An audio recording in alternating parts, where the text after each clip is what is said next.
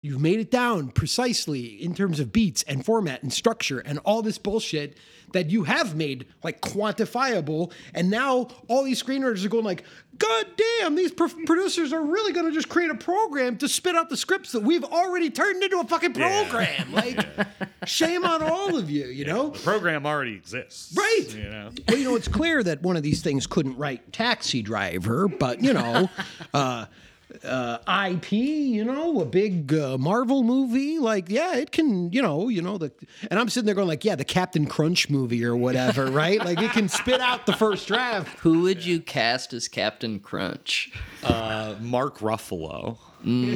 Mark Ruffalo's not bad. I feel like Paul Giamatti would make a good Captain Crunch. Paul Giamatti would be a very good Captain That's Crunch great. if he was still alive. Philip Seymour Hoffman. That's like Paul Giamatti died. yeah, I completely thought Yeah, that too. yeah. I was like, oh shit. breaking news! Breaking news! Yeah. Well, I guess the, here's my question: like, how how old do you think Captain Crunch is? I Well, he's a like- captain in the Navy, you know, so. Sure, but is is the movie like y- young young young Crunch? Young Or- Crunch, yeah. He starts off as an ensign, you know, and he's got to like work his How way he up. becomes a captain. Yeah, dude. That's well. It's always the first one's always the origin story.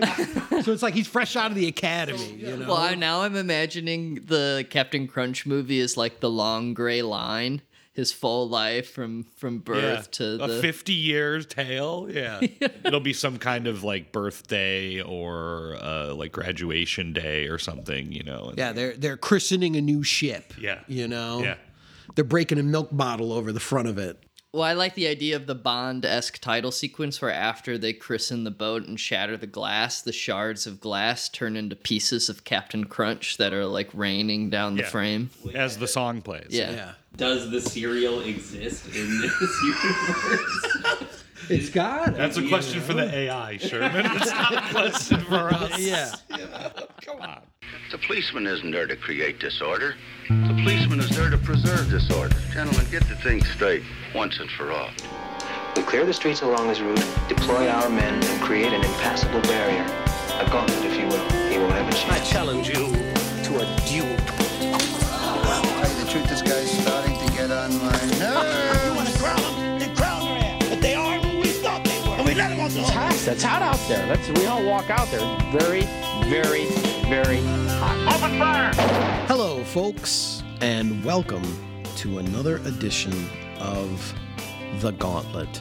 I am one of your hosts. My name is Andrew Stasiulis, and I am joined here with eric marsh and Ryan Saunders. for those who don't know, The Gauntlet is a weekly double feature podcast in which one of us selects a topic for the week. And the other two hosts are tasked with bringing films to the table that meet the topic, address the topic, buck up against the topic.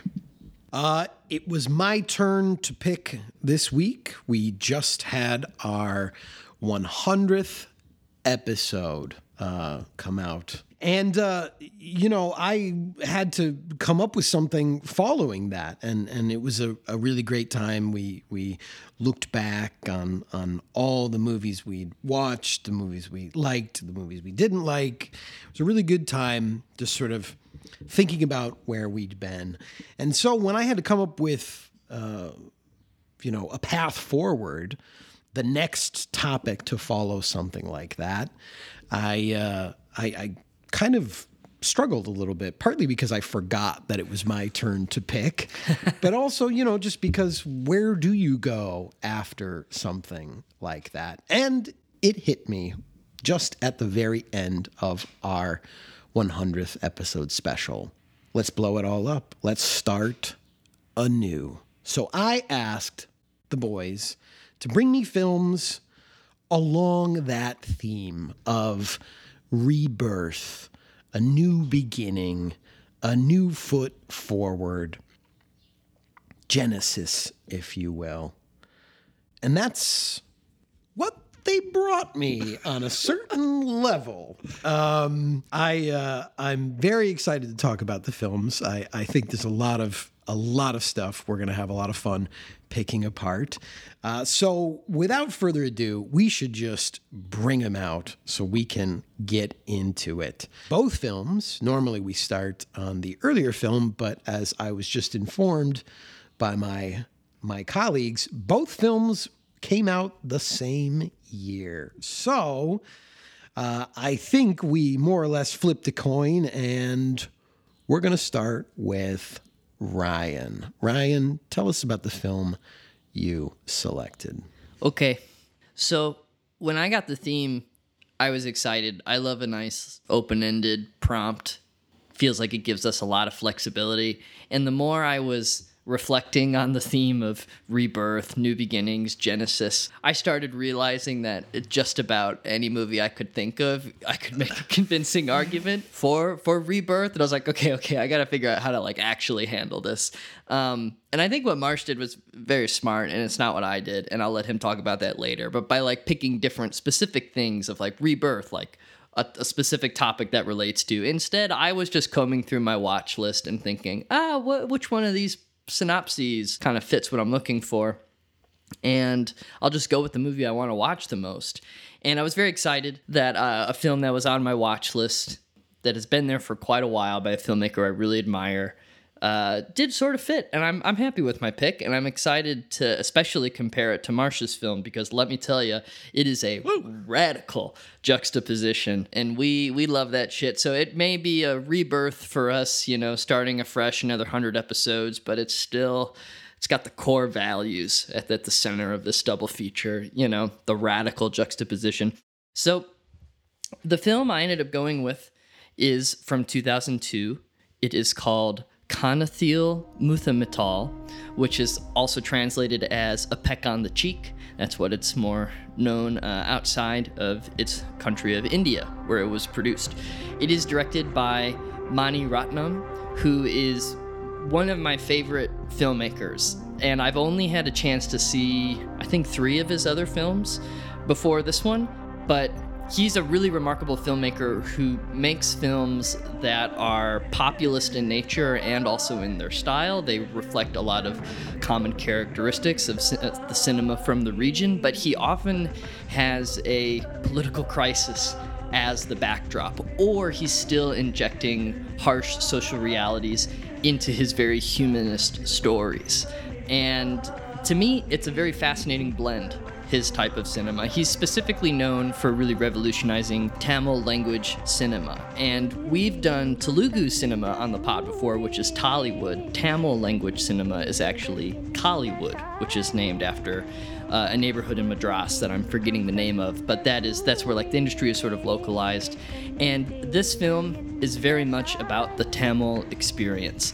And it tells the story of wow i mean it's sort of like where should i start i think i'll just focus on the rebirth element of it and we'll sort of talk about the other narrative threads that kind of go forward and backwards in time around it but really it's about a young girl who on her ninth birthday learns that she's adopted and not only uh, was she adopted, but her mother was a refugee from another country, and they no longer have any contact with her. Her mother is from Sri Lanka.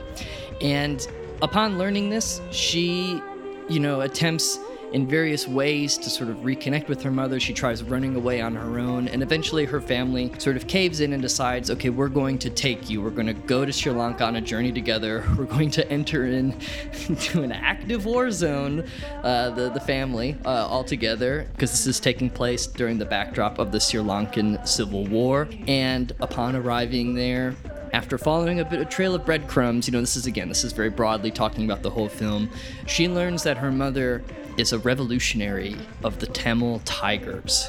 So I thought, you know, I'm thinking, okay, you learn you're adopted, rebirth, totally fresh outlook on life. But in various respects, this is a movie of a series of rebirths as people are leaving their home country and then returning to it, people who start new families together, you know, starting new chapters in their lives, adopting children, all around, all these various threads. As politically engaged as it is, it's still a populist Indian production, and it's full of song and dance. It is full of really stunning cinematography and also dizzying cinematography. There are a few sequences in this film that I thought I was gonna barf uh, because of how much the camera is moving. And it does feel very much in line with Mani Ratnam's other films that I've seen. I've seen Nayakan, which is really cool. That's about, that's sort of like the Indian godfather. He's got another film called Dil Se that has maybe my favorite quote in all of movies, where Shah Rukh Khan is talking to his love on the phone, who is also a terrorist, and he says, Isn't our love more important than your terrorism? And I feel like that line of dialogue is representative of what the cinema of Mani Ratnam feels like. And I would encourage people to check out his other movies. Uh, this one's on Netflix. It looks really great, and I'm excited to talk about it. So that's Kannathil Muthamittal, or A Peck on the Cheek. Thank you, Ryan. Marsh, how about your film? Yes. Well, I, you know, I was, like Ryan said, I was trying to th- come at it from a, a variety of angles. And at a certain point, I just got it in my head that I wanted to do an amnesia film, you know, because that's sort of like a classic thing in the history of movies that's almost like funny and unrealistic, right? This idea of, yeah, someone who uh, has no sense of self and has to uh, sort of discover that, and and that led me to a filmmaker who I've almost brought on the pod like four or five times in a variety of contexts, and I was thinking about what Ryan said uh, on the Gauntlet 100 about uh, our Finnish double feature, you know, of the White Reindeer and the Long Kiss Goodnight. And I was just thinking, all right, it's time. You know, it's time to make uh, Finland a, a, proper sister country, you know, to uh, the Gauntlet, you know, by bringing a third Finnish film uh, to the pod. Um, and yeah, this is this is one that I kind of immediately thought of in terms of this sort of like genesis or, or rebirth. And uh, yes, the film is Mies Vailla Menneisyyttä, The Man Without a Past from 2002, written, directed, and produced by Aki Kaurismäki, the beloved Finnish auteur. Um, this film is maybe one of his most successful, oddly enough. Uh, it was nominated for uh, Best Foreign Language Oscar, the only Finnish film ever. Uh, to have that honor. Really? It won the Grand Yeah, yeah. Uh, and it won the Grand Prix at the 2002 Cannes Film Festival.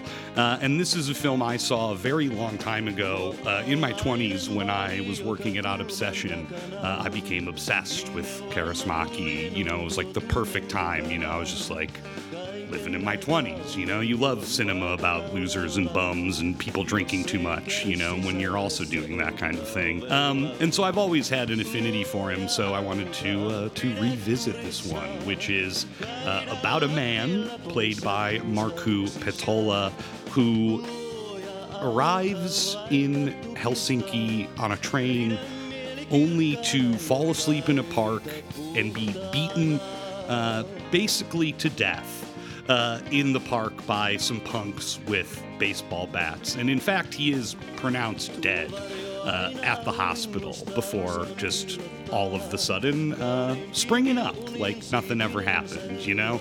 Um, unfortunately, uh, he doesn't remember who he is or was. Um, he does have a, a, sort of general understanding of the world, but uh, his identity is completely gone. And from there, he uh, descends. No, maybe that's not the right word. Uh, he journeys into, uh, you know, Aki Kaurismäki land, where he starts living in a, a, shipping container village with a bunch of other Finnish legends, you know, and, and a lot of nice people as well, and some not so nice people. But uh, yeah, really, it's just the tale of this guy who doesn't know who he is. And he uh, meets a bunch of different people, including, of course, uh, Kati Outinen as Irma, the Salvation Army uh, worker, uh, who sort of falls in love with him and gives him him a reason to live. And of course, she is a familiar face uh, to the cinema of Kaurismäki. She's in every one of his movies. So uh, here she is again, serving soup uh, in the Salvation Army line. Um, there's a lot of other stuff that happens too, and I think it's you know uh, a film that does thrive around the edges, the random characters, the the the jokes, etc. Um, if you are unfamiliar with Kaurismäki's work, um, you know I guess a, a, common touchstone is is Jarmusch um, because they actually did have overlap, you know, um, in terms of actors and Night on Earth and all that. But um, really, he has sort of like the narrative economy of Bresson. It's very like simple uh, and to the point, um, but it's also very poetic, like Ozu. You know, it's like a cinema of like, like I always think when I think of his movies, I think of someone like cooking something in close up on like a hot plate. You know, like just these sort of like random inserts of objects. You know, and his characteristic use of rock and roll, which. Uh, we'll certainly get into, but uh, yeah, that's uh, that's the man without a past. Thank you, Marsh. Um, yeah, these are very interesting choices. Very interesting choices. Obviously, um, you know, we we did a lot of reflecting on it in our 100th episode about you know um, how uh, how delightful it can be when we're we're surprised by where our our uh, our comrades take the prompt for the week and I, I I have to say I was I was very surprised. I mean I intentionally left it open to see what you two would dig up. And while these were um, very unexpected for me, I think they also are um, very, and I don't mean this in a bad way, very obvious choices for both of you and your cinematic sensibilities. Sure. So par for the course. And I mean that in the best way possible. I think it's a perfect way to kick off the next 100 um, by leaning in, if you will, to who we are and what we love. Um, obviously i well i shouldn't say obviously i'm quite familiar with Kaurismäki's work and i'm a big fan of him but but uh, very unfamiliar with the director of the film that Ryan selected. Um, totally off my radar. So it was um, a very interesting experience for me. Ryan has a lot more, I think, um, you know, he spent a lot more time than I have in the Indian cinema. So I'm and gonna in India and literally the country of India. Uh, so I'm definitely going to be leaning on you throughout this episode a bit, Ryan. Uh, though I am somewhat familiar with certain Indian films, really, there's a lot in here that kind of at times made me wonder was it by design or am I not connecting something you know am i am i missing something here and i think there's so much going on that uh, i'm really looking forward to diving into it but i would say right off the bat you know uh, both of these films do in your introductions, I think you both did a really wonderful job of sort of laying out the the case for rebirth. Um, I think in in Marsh's pick, Man Without a Past, to me, it's it's very obvious what's going on here. But I think we're going to have to pick it apart a little bit more in your film, Ryan. I mean, I'll put it this way: to me, I see that idea of a person sort of suddenly learning who they are and feeling as if they're starting from ground zero from they're starting from scratch. But i think the biggest departure in the characters journeys both of them towards this new identity is that in man without a past we have a character solely moving forward in that journey mm. and in your film a character whose rebirth is sending them to the past is sending them backwards on a certain level. Um, now, again, obvious big, big departures in terms of performance style, tone, color, everything, which I think we're going to get into. But for me, I think that's that's the first biggest thing that I see in in these films is that one is about a, a person that is uh, looking ahead, and the other a person who is looking or trying to look backwards and the difficulties that they are both going to encounter along the way. Right. I think that one of the things that connected both of these films for me in an effort to try and bring them together, thinking about the idea of rebirth, was also both of them having an event that shakes up their lives to the point where they are no longer on the same path and that they have to move forward on paths that are either parallel or in totally different directions from the lives they were previously living. And by moving forward, that doesn't negate the fact that that could mean moving backwards, as the character in my film does. She is moving into the past. But I was thinking about the idea of rebirth too that by the end of both of these films without really getting ahead of ourselves it's interesting then how those paths do intersect with the original paths if you think about it. Like is a rebirth ever fully a rebirth? Like how can you completely lose every part of yourself and totally start from scratch? Like it it isn't necessarily something that can be cut and dry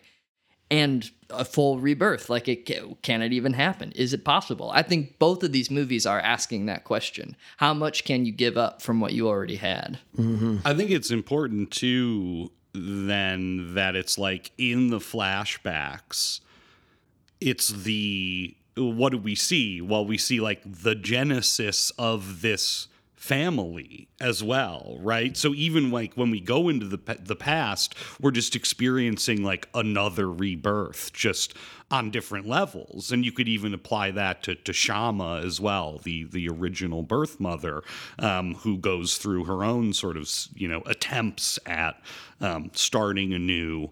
And uh, in her case, then yeah, going back. Right? Yeah, because it's an interesting structure. Because I should note the film does start with the original mother, Shama, uh, living in Sri Lanka as the crisis is developing.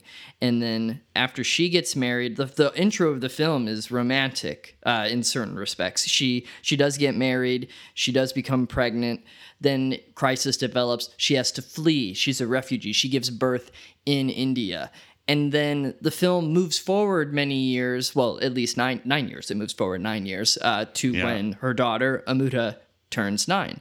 And in a sense then i guess that's the present of the film if we want to even treat the beginning of the film as the past. And yes as marsh has alluded to after we spend some time getting to know amuta her world prior to the rebirth when she does learn that she was adopted we do also have a long interlude back in the past when her adopted parents then also meet and bond uh, and get married because of her presence in their lives when they decide to adopt her. And in a way that's a rebirth for them. And that inter because those interludes in the past are long especially the one with her adopted parents i was kind of shocked at how long that went I, on I thought you would be sweating, going like, "Is this movie ever going to be about the daughter?" You know, like at a certain point, right? No, Like- so I checked in advance because I like pulled it up on Netflix and I was like skimming through. I'm like, okay, is this like mostly the girl? Is this like her on a journey? And I'm like, okay, it is. Like most of this movie is that. But yeah, I did kind of have that thought when it was in the past. I was like, man,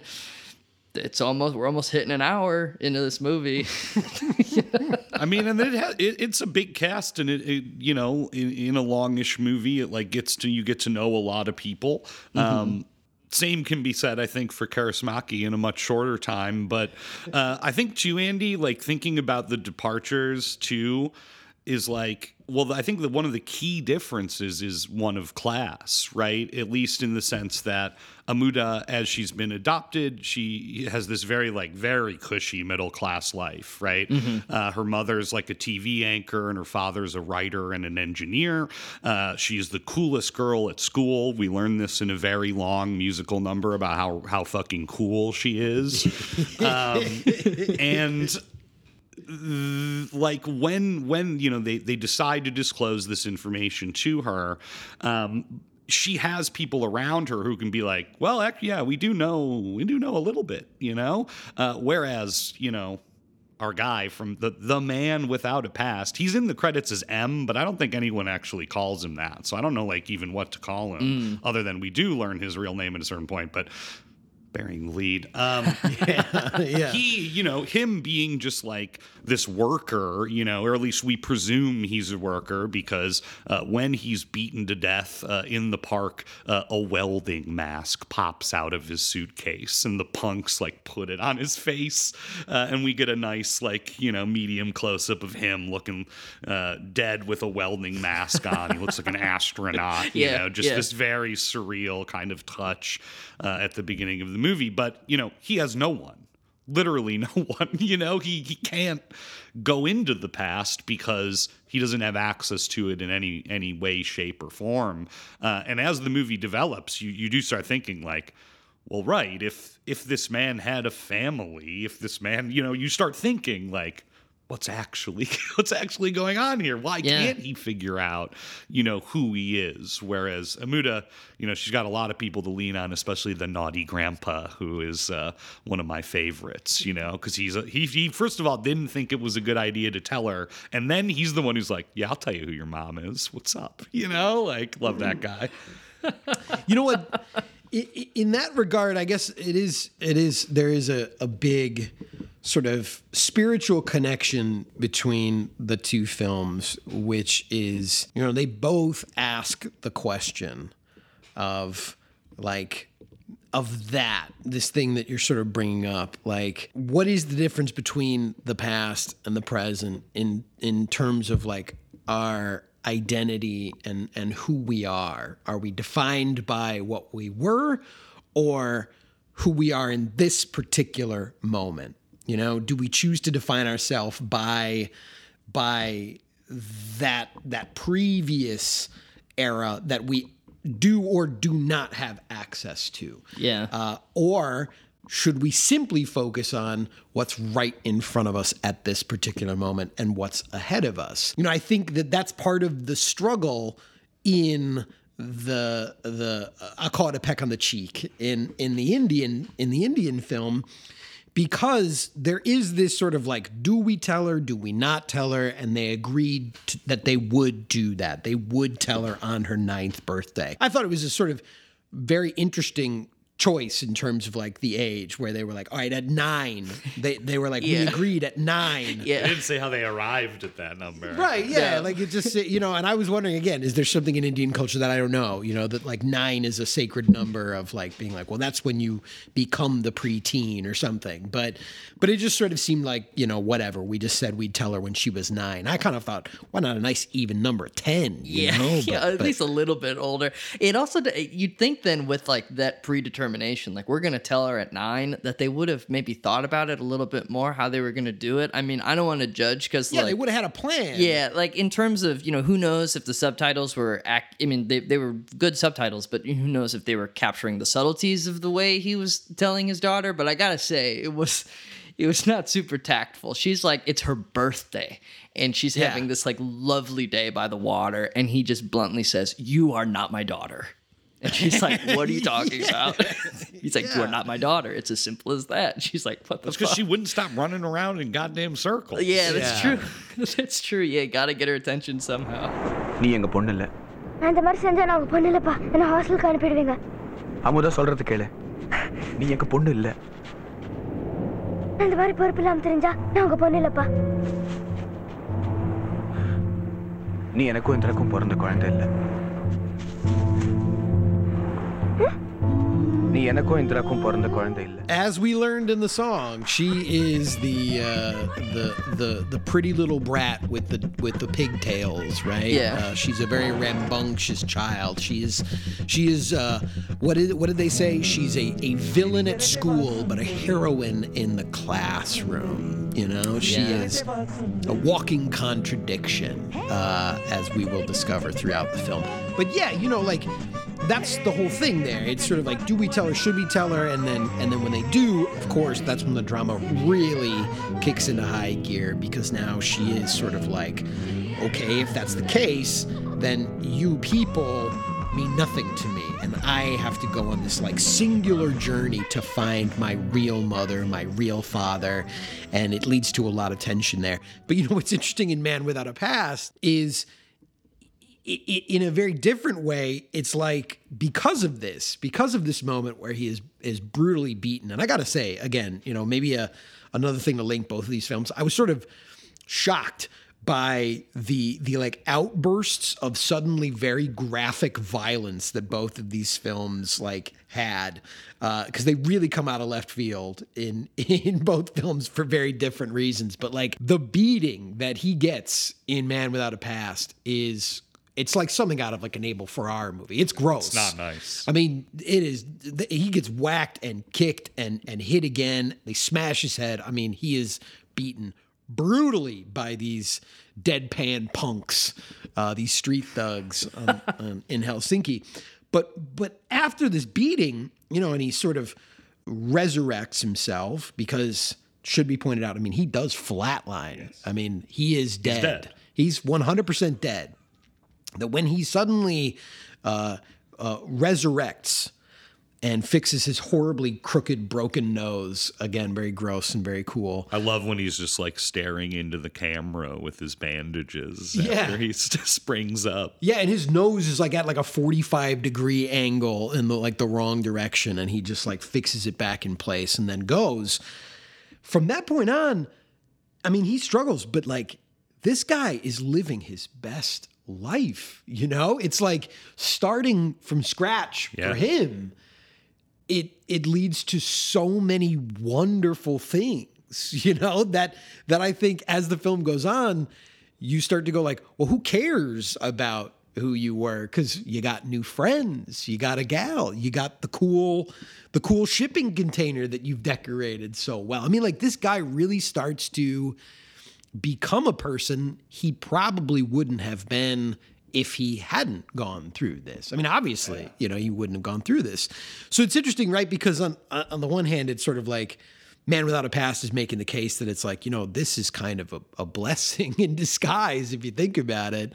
Whereas in Peck on the Cheek, it just leads to um, some some increasingly, increasingly like uh, dangerous and and very like disastrous situations for for everybody involved.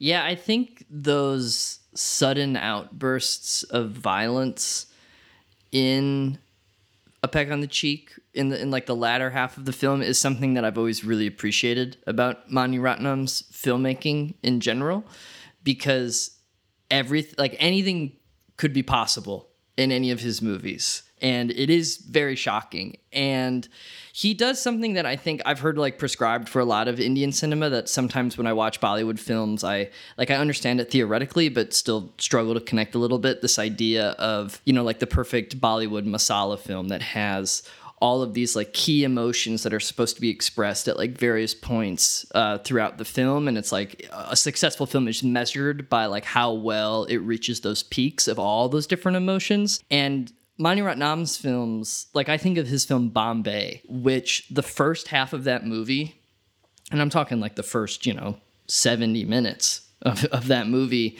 are basically a romantic comedy. You know, the comedy isn't like super prevalent, but it's there and it's incredibly romantic. It's very pleasant. And then the back half of the film is like a brutalizing experience about those two lovers trying to raise a family in the midst of the Hindu Muslim riots in Bombay.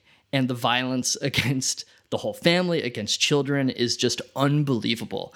And the fact that he can like shift between those registers in a single film constantly has always really impressed me and, and startled me. And this film is like no exception because, yeah, it's got like sort of a, a, love interest beginning with a little bit of a thriller. Then we enter into full on colorful musical in the song we've talked about that describes Family like melodrama, man. It's it's it's. I mean, and that's the thing. It's it, this movie is just uh, ninety degree turns like every like twenty minutes. Yeah. Uh, in terms of your expectations, where you think it's going, how you how you believe the film to be assembled. I mean, I should even you know get a little bit more specific about that that first huge shift because yes we do start with this very almost like sumptuous uh, romantic drama and we see the the the the lovers, the now you know married couple, uh, you know, at this this river, and they're flirting, and they're Mm-hmm. they're they're falling in love because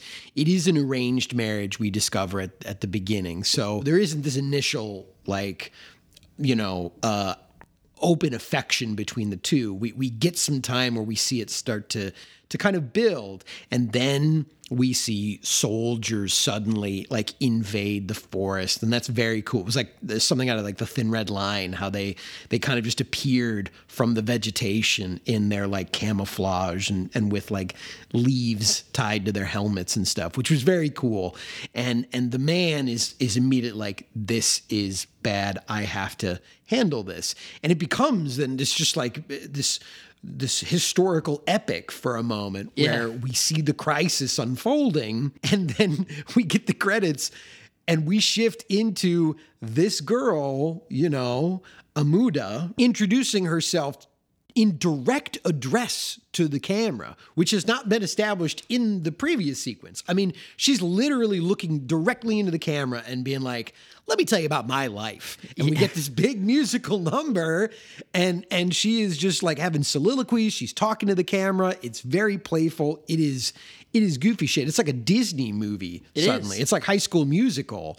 I mean, it's crazy this whole sequence number. And I, I'm not unfamiliar with like a, a good song and dance suddenly in like a Bollywood, you know, war film. I've seen plenty of those, but this is a this is a a sharp 90 degree turn. And then after that sequence, that shit's dropped altogether. Like there's no more direct address of the camera. She's no longer, you know, talking to us as the audience, you know, and, and we then get into the, more of the dramatic territory with her family, the the sort of like domestic drama that starts to unfold. I mean, it is it is wild how how this movie shifts. And on the flip side, Aki Kaurismäki carries uh, one tone Yeah, only. yeah, she goes. I mean, Yeah. I mean, yeah, that's that's why these movies were such a a a like man a a uh, uh, a very like a, an almost like a, abusive pairing to me because of like how much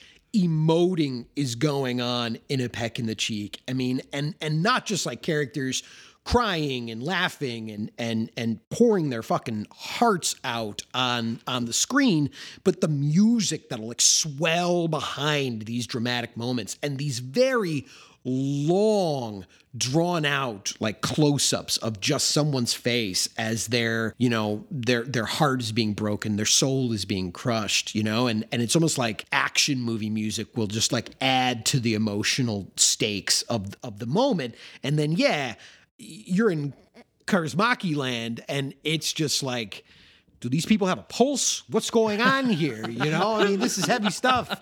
And everyone is just, it's like they just rolled out of bed. And I love Kaurismäki. I love Kaurismäki for that, you know, but it is like, whoo, putting these two movies next to each other, it is like, it is a, it is an upper and a downer, Yeah, like at the I mean, exact same time. It, it makes you think about wh- how big the world is.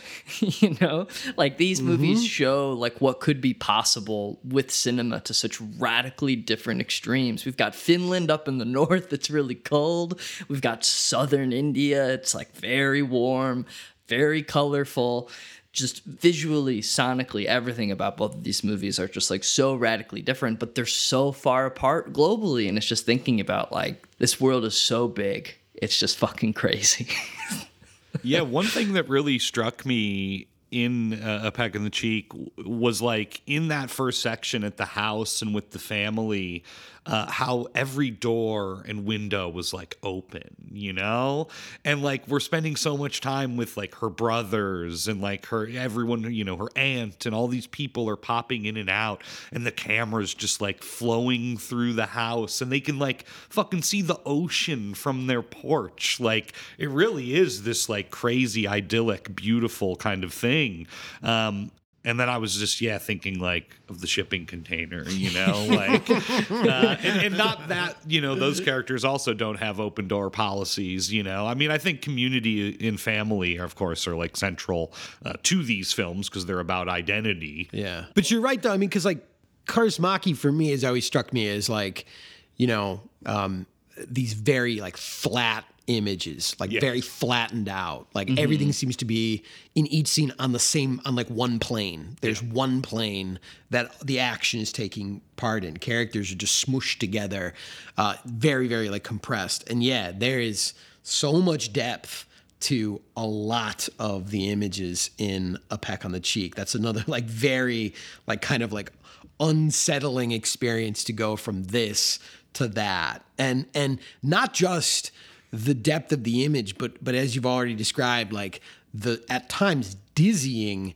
camera moves in a peck on the cheek. I mean, of course, Maki's camera, that shit is locked down for the most part, you know? Oh, Oh, yeah. yeah. Frontal, lockdown, he's Yeah. barely cutting. Yeah. Uh, and yeah, like I just wrote at a certain point, like the the axis tilts alone, you know, or like uh, what? You know, like Yeah. Mm-hmm. completely sideways, you know, like something of course that yeah, Kaurismäki would never do. No. Oh yeah, yeah. I mean, there was the, the the the crazy, like the craziest fucking shot for me early on.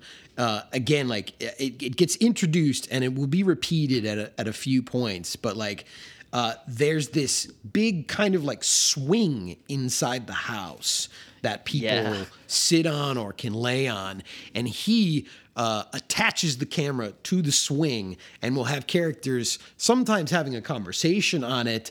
And while they're not moving for us, the whole like background is just tilting back and forth. It's very like it's very uh, it's very it's very dizzying, uh, and it, it reminded me a lot of uh, uh, Karl Freund, the German cinematographer, the whole unchained camera thing. Like this dude has unchained his camera Fully. fully. I mean, Totally. th- this thing is going wherever the fuck it wants to. There's some like gnarly helicopter shots too. I mean, I'm I'm I'm just remembering some of them. I know, yeah, I the mean, images are just like flooding back.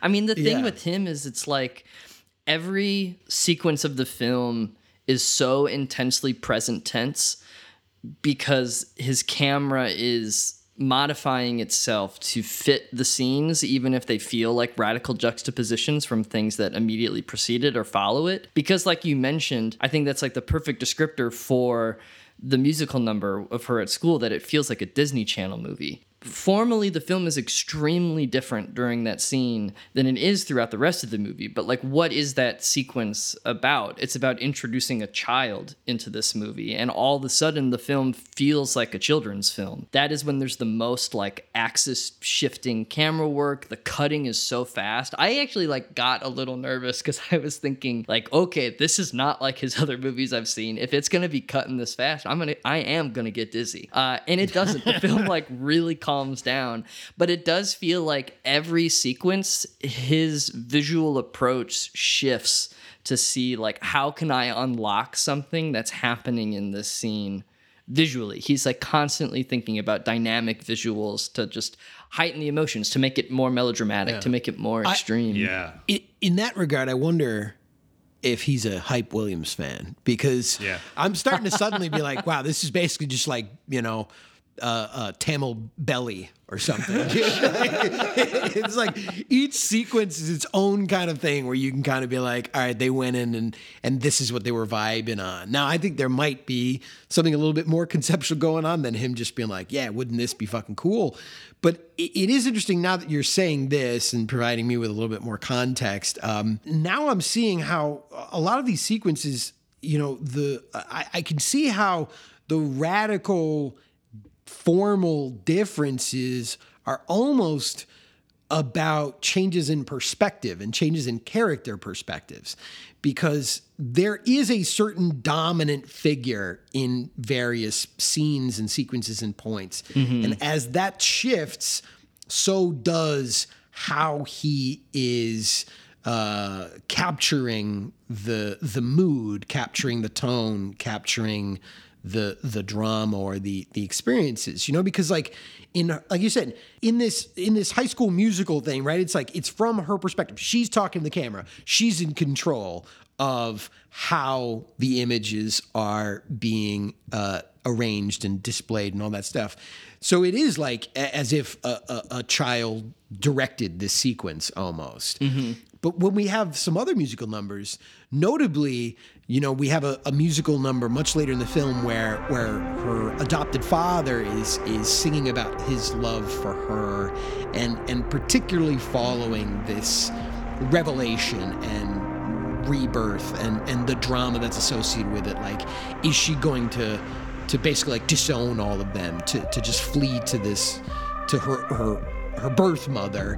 Uh, it's like a, a series of shots in like a desolate kind of like ocean and and on like a mm-hmm. mountaintop and it's very dreamy it's very Misty. melodramatic yeah misty and it's it's just all these shots of like the father trying to to hold on to his daughter, trying to to to chase her up and down these mountains, to to still maintain a grip over this relationship, you know? And Yeah. it's it's it's totally totally different. Yeah, that's Uh, interesting because I think about like sequences that are primarily the mother is when the camera is like most frequently in close up and it's very gentle and shots linger. And then I think about some of the scenes where the father feels like the central figure within the larger scene and I think about some of those sequence shots inside their beautiful apartment as the camera is like dollying around and moving between rooms. And it almost feels like he has more long form camera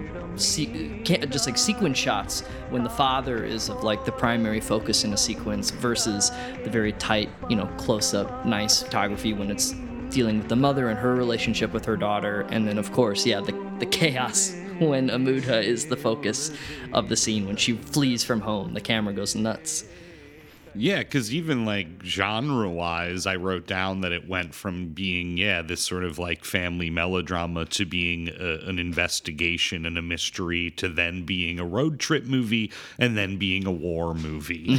Um, and, and like, he, yeah, he, he is shifting style accordingly, right? And I do think it is, yes, tied to which characters are, are particularly dominant. Although now I'm thinking about the flashback scenes. You know what I really loved? The uh, the two shot like tracking shots of them like in their courtship.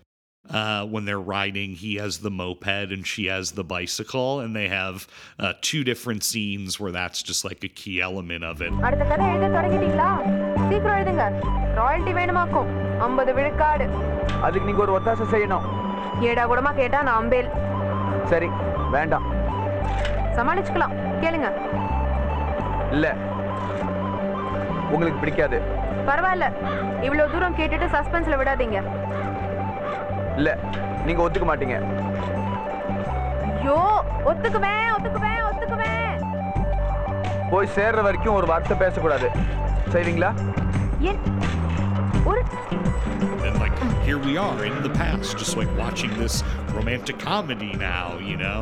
Uh, but he handles that stuff so well. I thought that stuff was like really lovely, you know. yeah Meanwhile, yeah. Well, I want to, yeah. So, uh, you know, I was gonna say, uh, you know, Andy did, Andy did say that, you know, and he's right in saying that, like, this guy getting his brains beaten out and Man Without a Past is, is kind of a good thing because he is living his best life, uh, in a sense. But make no mistake, he there is quite a bit of str- struggle uh, and suffering. This is not quite the uh, the level of MVP two uh, of glorifying homelessness, you know. Um, and you know, of course, like he does take steps to uh, get a job, you know, apply for unemployment, like do do these sort of formal things. Uh, and and he runs into like Mindabi territory where it's like, well, you can't you can't do anything because you don't have a name. You know, he's like going around to a series of offices, and everyone's just sort of like berating him because he's like, "Yeah, I don't have a name." They're like, "That's bullshit." You know, like no one wants to entertain entertain that, and they just like kick him out, right? Um, and and we get that sort of yeah sense of like the state, you know, just being totally unhelpful. Um, You know what I was going to say too is uh, now that I'm like reflecting and thinking a little bit more on on how we've been describing a peck on the cheek compared to Man Without a Past, It strikes me now that that I I think Kaurismäki is also shifting genre quite a bit throughout his film. I mean, when you really take a step back and think about it, like uh, you know, this movie has very comedic moments. It has very dramatic moments. It has romantic comedy. It's suddenly a bank robbery movie. It's suddenly a horror film. It's suddenly a musical. A musical, absolutely. Oh, There's- it's an outright musical. If not, I was going to say it's a secret musical, but it is like it's an outright musical, and I don't think it's a stretch to say like he structures most of his movies around like which of his LPs he wants to put in the movie. Yeah. Um, like, dude, I read an interview with him from like 2006, and he was basically like, "My favorite part of making movies is mixing." Like, who says that?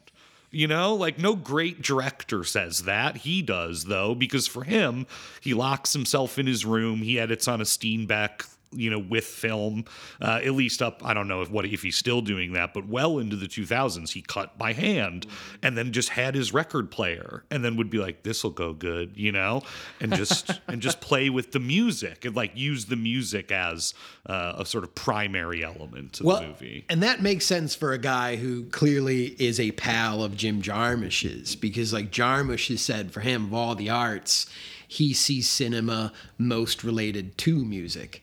Like, Jarmusch has always said he thinks in very similar ways of, of like, hey, when you listen to music, it's about the, the experience of a set passage of time and rhythm and tempo and tone via musical notes, right? So makes a whole lot of sense that in this and other Kaurismäki films, you know, music is this sort of punctuation mark for so much of what we're seeing, or like just sheer counterpoint that adds to the just kind of like bizarro world that he creates of you know of of sometimes like underlining what's happening and sometimes uh really kind of like alienating us from from the action itself. Like i was thinking of um you know when he first sort of- sort of meets this other guy this other like sh- Nieminen? yeah Neiman the shipping container guy.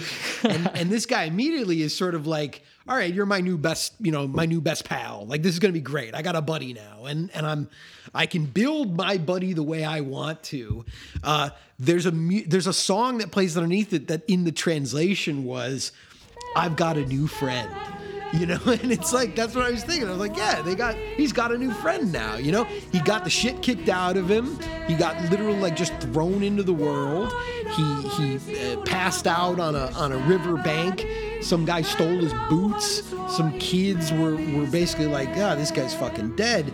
And then after all this he now has this this guide this guy that's going to help him get back onto his feet. And that's the music you know? As Nieminen says in their their first bar encounter, uh, life goes on, not backwards. Ah, um, man, yeah. Well, because I was thinking so much about the man's journey and his quest and things he accepts and things he still tries to change. I was trying to like wrap my head around his rebirth and how he even felt about it because it's very Yeah. ambiguous. You have no access to his inner life. yeah. Right.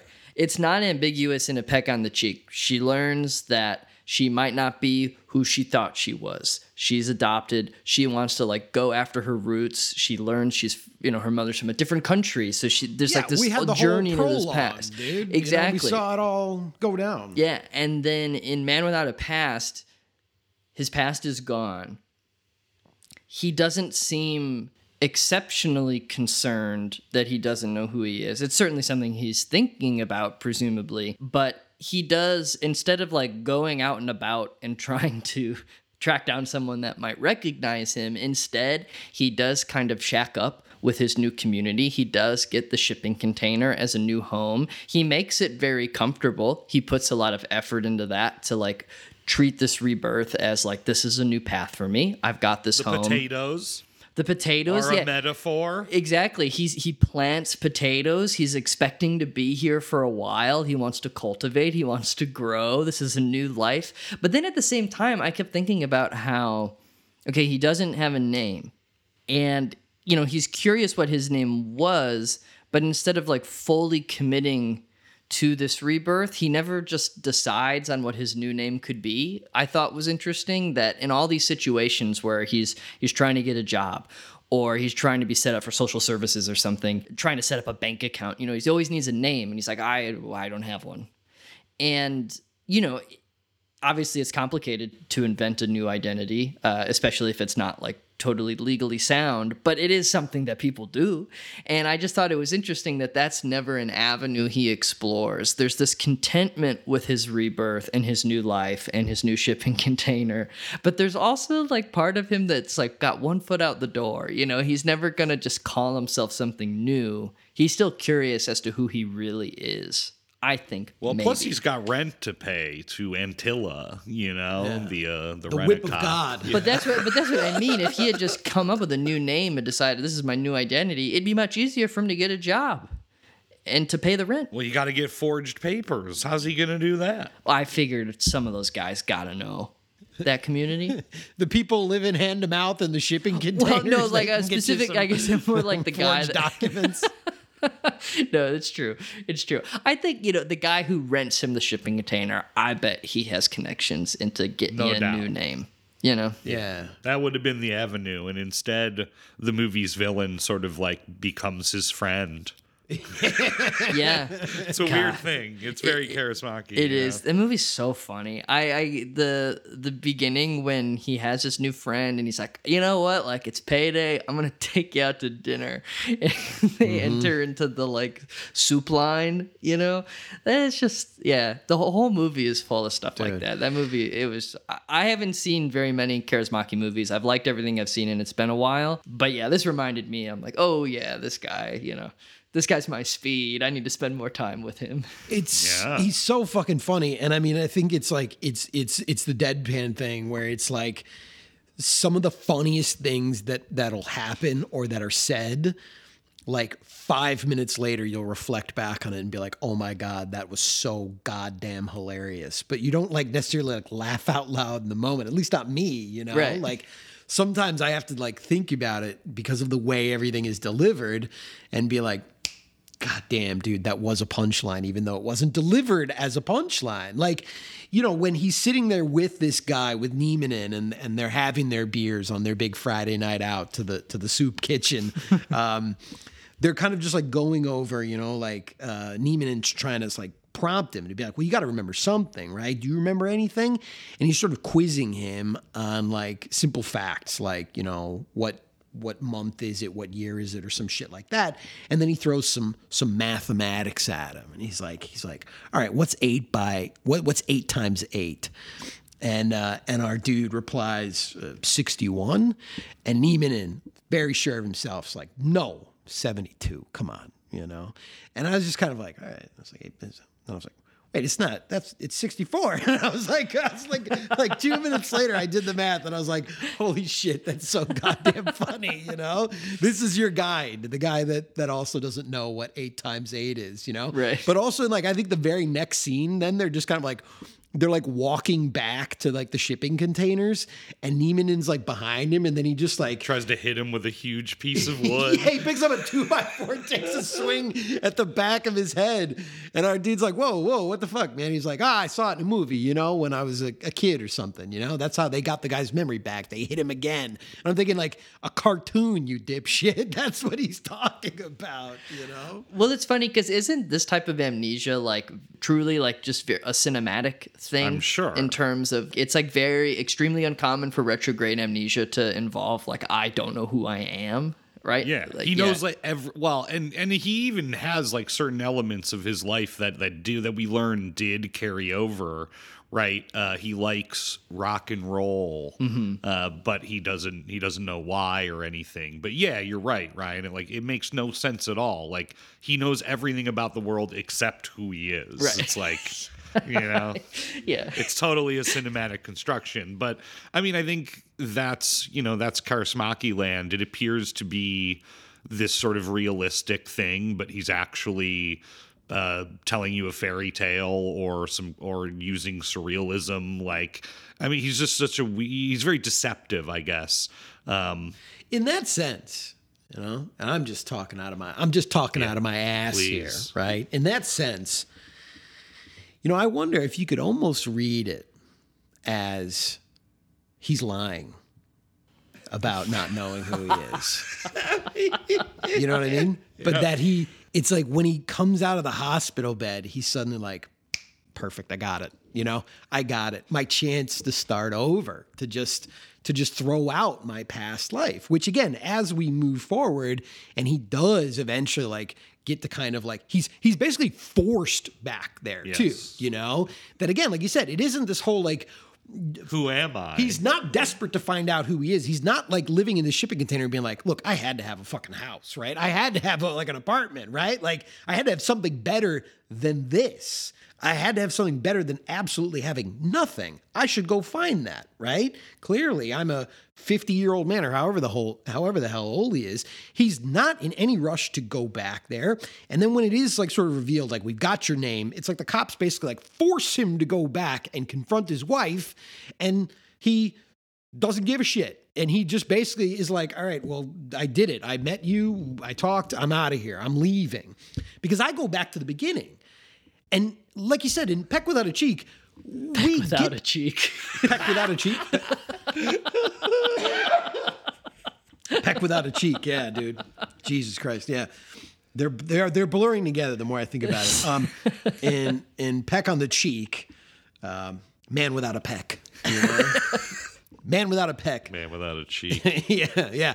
Uh, if you go, you know, in, in Peck on the Cheek, we we get like the backstory. We know that there's something there, and we we can we are sitting there being like, I hope you eventually get to to see this woman that we know exists.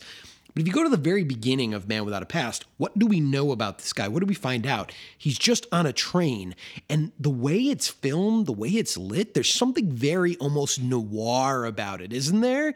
He almost looks like he's sneaking onto this train. You know, Well, I mean, he he is le you know, right? It's revealed, you know, spoilers. Uh, when he meets his ex-wife, he learns that they had divorced, and he was quote heading south for a job. That's what she says.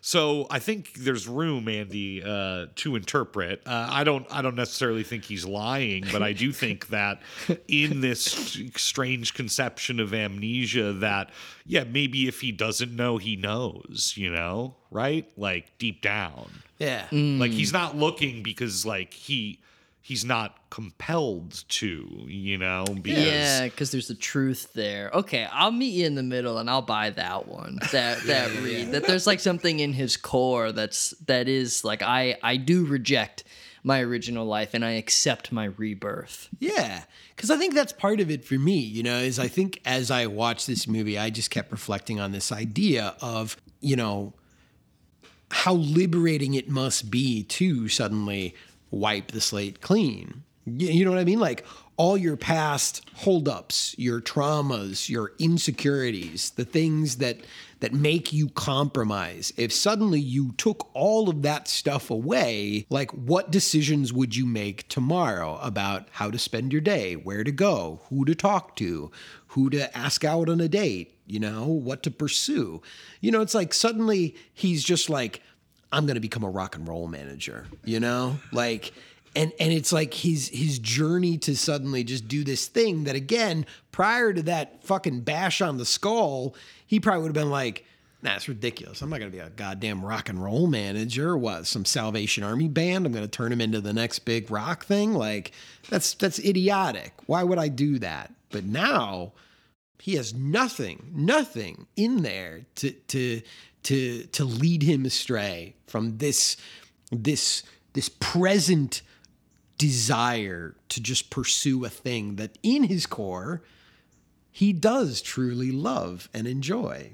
Yeah, the Salvation Army Band and its workers, you know, as he uh, gets very involved. I love the transformation of the Salvation Army Band into uh, these rock and roll guys, especially too. There's a there's like a sly uh, edit gag where you know it's like, oh, but you know, we only play traditional music here at the Salvation Army, and it's like, well, let's maybe run it upstairs. And and like their boss is this older woman with a very cinematically craggly face, and she's like. Uh, you know, I used to sing a little bit. And then it's like cut to the Salvation Army band is like modernized and playing rock, and she's like crooning. Uh, it's incredible. And she delivers like two full musical numbers with the, the Salvation Army band. And just like uh, a, a, peck on the cheek, uh, it's commenting on the action, it's reflecting on the action, right? Like directly. Um, yeah. Yeah, it's fu- it's funny. I was thinking, you know, when we were uh, our conspiracy theory about the man without a past and and his true motivations and what he knows like deep down in his core. One of the questions I was like jokingly going to ask was, you know, in in Peck, Peck without a cheek, in Peck on the cheek, she does prepare a list of questions for her mother. She's got like 20 questions that she's going to ask her. And I was thinking about what would be the questions that the man without a past would have asked his former self after having been like rebirthed if he could get those answers. But now I'm thinking he wouldn't have even wanted to know. I don't know, think he's like, interested at all. Yeah, he just had like a cursory interest, if that. He was fully yeah. committed to this new life as a rock and roll manager living in a shipping container he's got a band and he's got a girl, you know, and like and a nice jukebox and a great jukebox. You guys know I love that shit. Yeah. I mean, it's funny too. There's a lot of uh, there's a lot of Christian uh, references and iconography throughout Man Without a Past as well. Did you guys notice? When he goes into the Salvation Army uh, dressing or like fitting, uh, you know, room. There's like a Christ on the wall, mm-hmm. uh, and even earlier, Anttila says to him that if he if he snitches about the shipping containers, he'll deny him like Peter, mm-hmm. you know, and shit like that. Yeah. So like, I think Kaurismäki is, you know uh, riffing on some sort of like biblical stuff here too, or at least just making jokes about it in a droll way yeah. because it's it's his resurrection movie. Yeah, know? he's a Finnish Lazarus. yeah, but what is the? It's the the Salvation Army also though is a part of like yeah. the Universal yeah. Church, the Universal Christian Church, something like that. Yeah, and in Kaurismäki's vision, they're an they're an ideal, not what they're actually like, right? In, uh, in, re, in real life, right?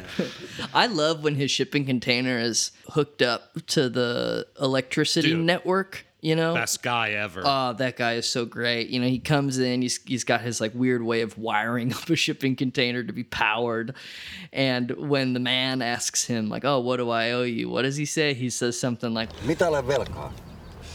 Jos näet minut sullani katuessa, käännä selälleen. Well, if you ever see me face down in a gutter, you know, lift me up, flip me over. Or turn me on my back. Turn yeah. me on my back. Yeah. Very beautiful. Really like that a lot. And they just have dinner for three, you know, a little slop sitting around the refrigerator while the, the newly fixed jukebox plays. I mean, yeah, terrific moments of, of camaraderie. Yeah. And I love then that when his like landlord, right, when he comes back and sees, he's just like, man, you really gussied up this place. I think I gotta raise your rent. You know, like this is looking this is looking too cozy right now. Yeah, this is actually the state protects something. business. Yeah, yeah. I, I, mean, oh yeah, we could go we could go on. Um, I do want to talk about, you know, since we sort of got ahead of ourselves there uh, with the man without a past, uh, we should talk about what happens, of course, when Amudha and her parents uh, decide to make the trek to Sri Lanka. I mean, first she just sort of like runs runs away twice in the in the movie. One a false runaway, uh, the other full runaway. Yeah, like she, with a buddy who doesn't even know where he's going. He's like on no. the bus with her, and it's like the middle of the night, and he's like, "You think they're gonna like come after us? You think the cops are gonna get us?" And she's like, "Nah." And they keep going, and he's just like, "By the way, where are we going?" I'm like, "Dude." a true friend. yeah, you know? truly. I mean, he yeah. just vanishes from the movie. Um, but they go to the they go to like you know the town where the refugee camp was, where she was born, um, to inquire, you know, and get some more information. Uh, and there's really stunning uh, moment when the parents, you know, finally catch up with her and they see her through the slits of the window in the hospital and she's just out to sea, you know, standing out in the water. Wow. I mean, yeah, so many visually striking uh, compositions here. I gotta say though, there, there's this moment where you know her adopted mother then is is like really upset about all this about the way she's been behaving. And even the dad you know he's a little ex- I mean, that's the main family tension. yeah and she she asks at a certain point like what the hell's going on? Why is she so selfish? Like why is Amudha so selfish? And i was just thinking like well you probably shouldn't have puffed her up by making her think she was the goddamn main character and giving her this musical number and and and having everybody sing songs about how amazing she is and how fucking cool and awesome she is how she's a good guy and a bad guy. Like you created this monster 100% i blame you and your shitty parenting on turning this child into this this reckless reckless like you know brat who's who's potentially going to get you all killed over this shit you know? Well it is funny. Yeah i like i had a lot of patience for for her uh, and some of the decisions she made and the you know the storm of emotion she was going through but I, there was like that moment late in the film where i got like mad when they were waiting for her real mother to arrive like in the center of this town and she throws a temper tantrum when the army arrives like i'm not gonna go and it's like oh my fucking god like get out of there you know That's what I like earlier. There, yeah, there's these like bungling bourgeoisie moments, but I think it just makes it better. You know, oh i think 'Cause, so too yeah Because to me, it's like, of course, they're like, ah, whatever, sh- whatever princess wants. You know, like they're gonna go all the way to war torn Sri Lanka. And look, it's obviously an important thing, but like. Don't do that. Yeah. You know, you're wandering into to Wang, Wang Bing's Tang. Yeah. You know, like Yeah. We'll talk we'll talk about that sequence, you know, whatever. But well because I, I was sitting there though and going like what about the, the real sons? What about the, the the two boys? You know, like they're not getting doted on this much, you know. And I had that thought where I was just like, all this over her. What about your real children who clearly also need you? I mean, this girl, she she bullies the shit out of those two poor kids, right? I mean, early on, she like fucking breaks one of their noses, and and when the when the one son's like, dude, she just like busted his nose, he's bleeding everywhere. The dad like smirks, and he's like, well, that's our Amudha, you know.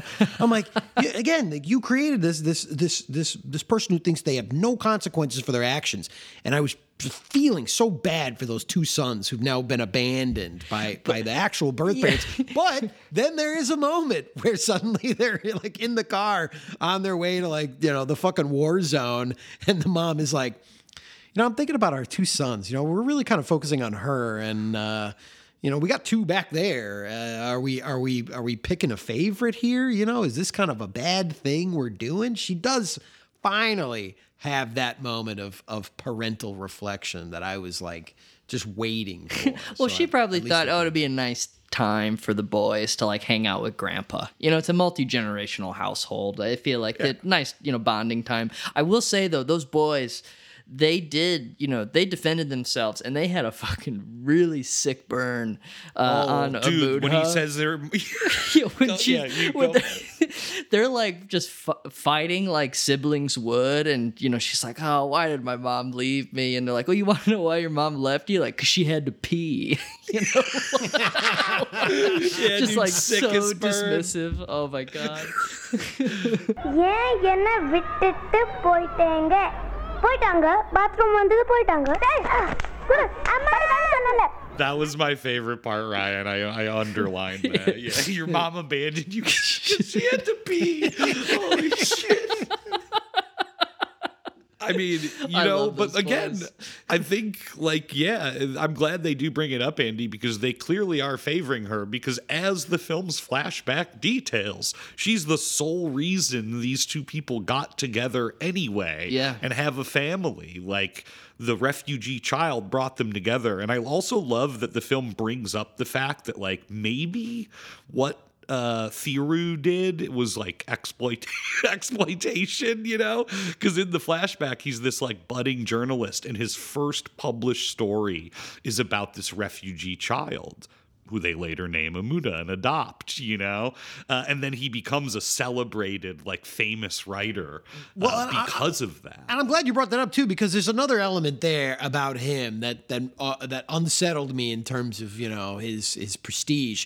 He also writes under a pen name, which is his wife's name, right? Correct. So he's like also like almost like posing as like a woman writer.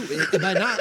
Did I read that wrong or something? it, it is. Yeah, it's it's a little perplexing. I did read that the screenwriter of this film also writes under the pen name of a woman, and I don't know if that was something that translated into a weird joke in the script because it is strange because it's a huge part of it, um, or if it was just being self-conscious of that. Because i think the film does have like a lot of room for you to think about this family as being very bourgeois and bumbling and making a lot of insane decisions. Because i was sitting there thinking like wow this is like really the heightened reality. Talk about you know just like stretching the plausibility of all of this by sending this family into a war zone that they would make a decision like this. But at the same time i think that the film provides enough evidence that suggests the father who thinks of himself as this great writer and having all this clout, especially with the way he just like treats people on the street, that he probably thinks he's untouchable.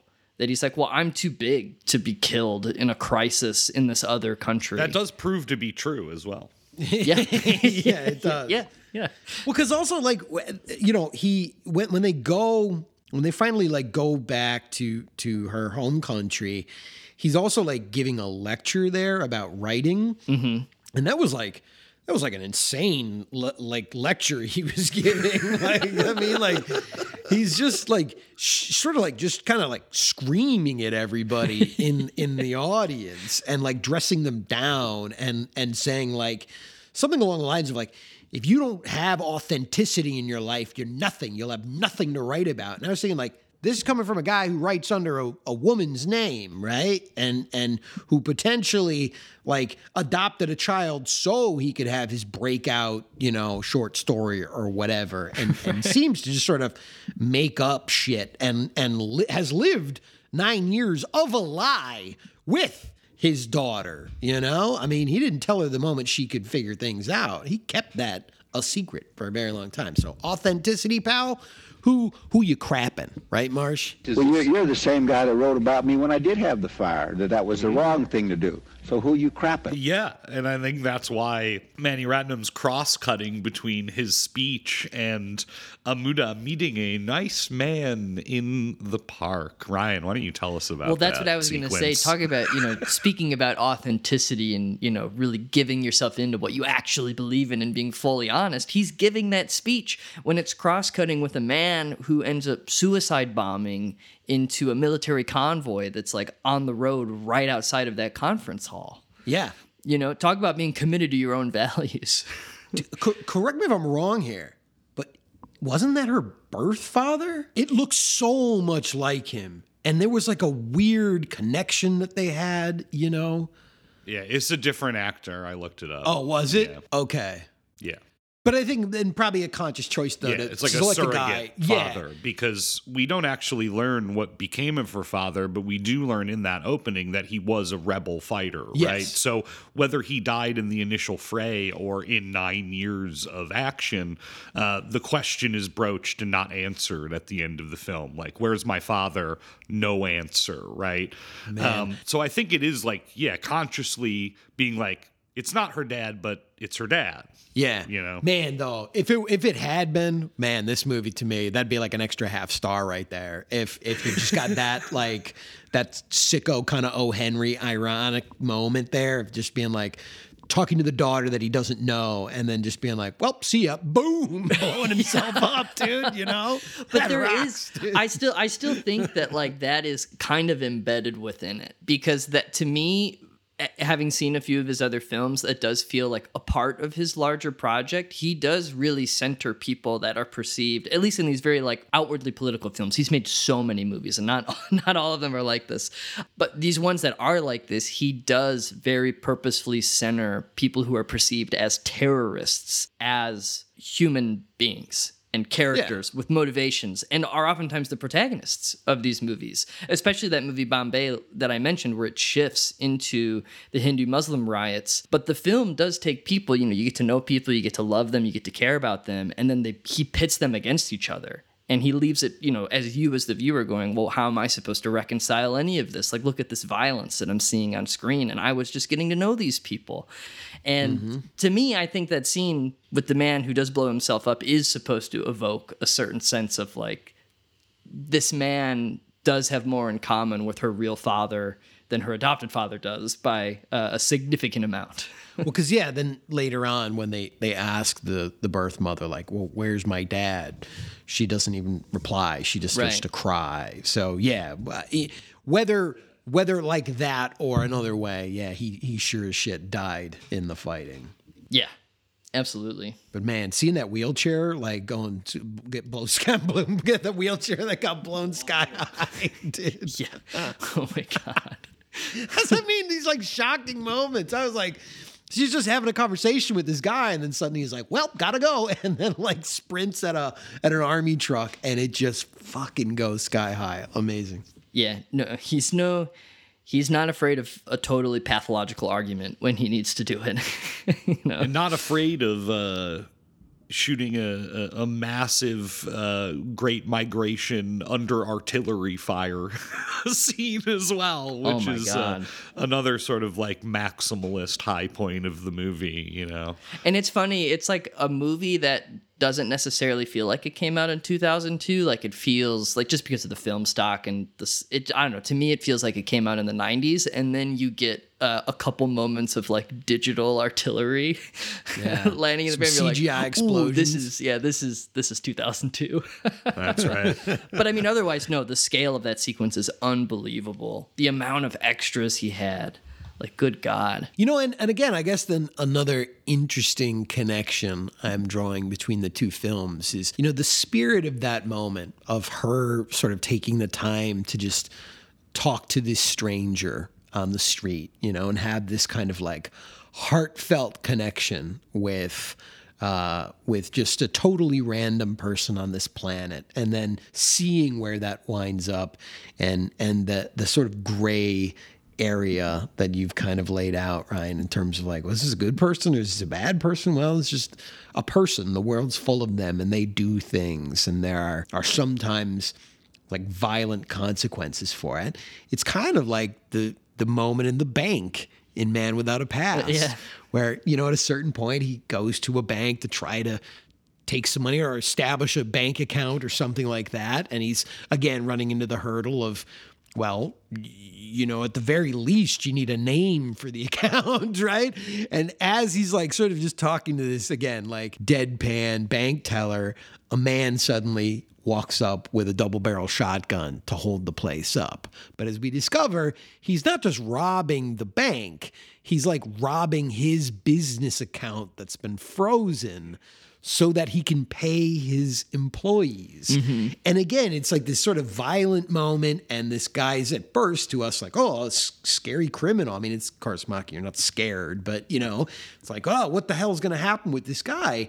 And then he he comes back. You know, they have a moment where then they they connect again, and he of course gets the context and the backstory for for why the guy held up the bank for a very specific amount of money from a very specific account and then he's like hired by the bank robber to to pass out this money to the rest of his employees because he pays his debts as he says.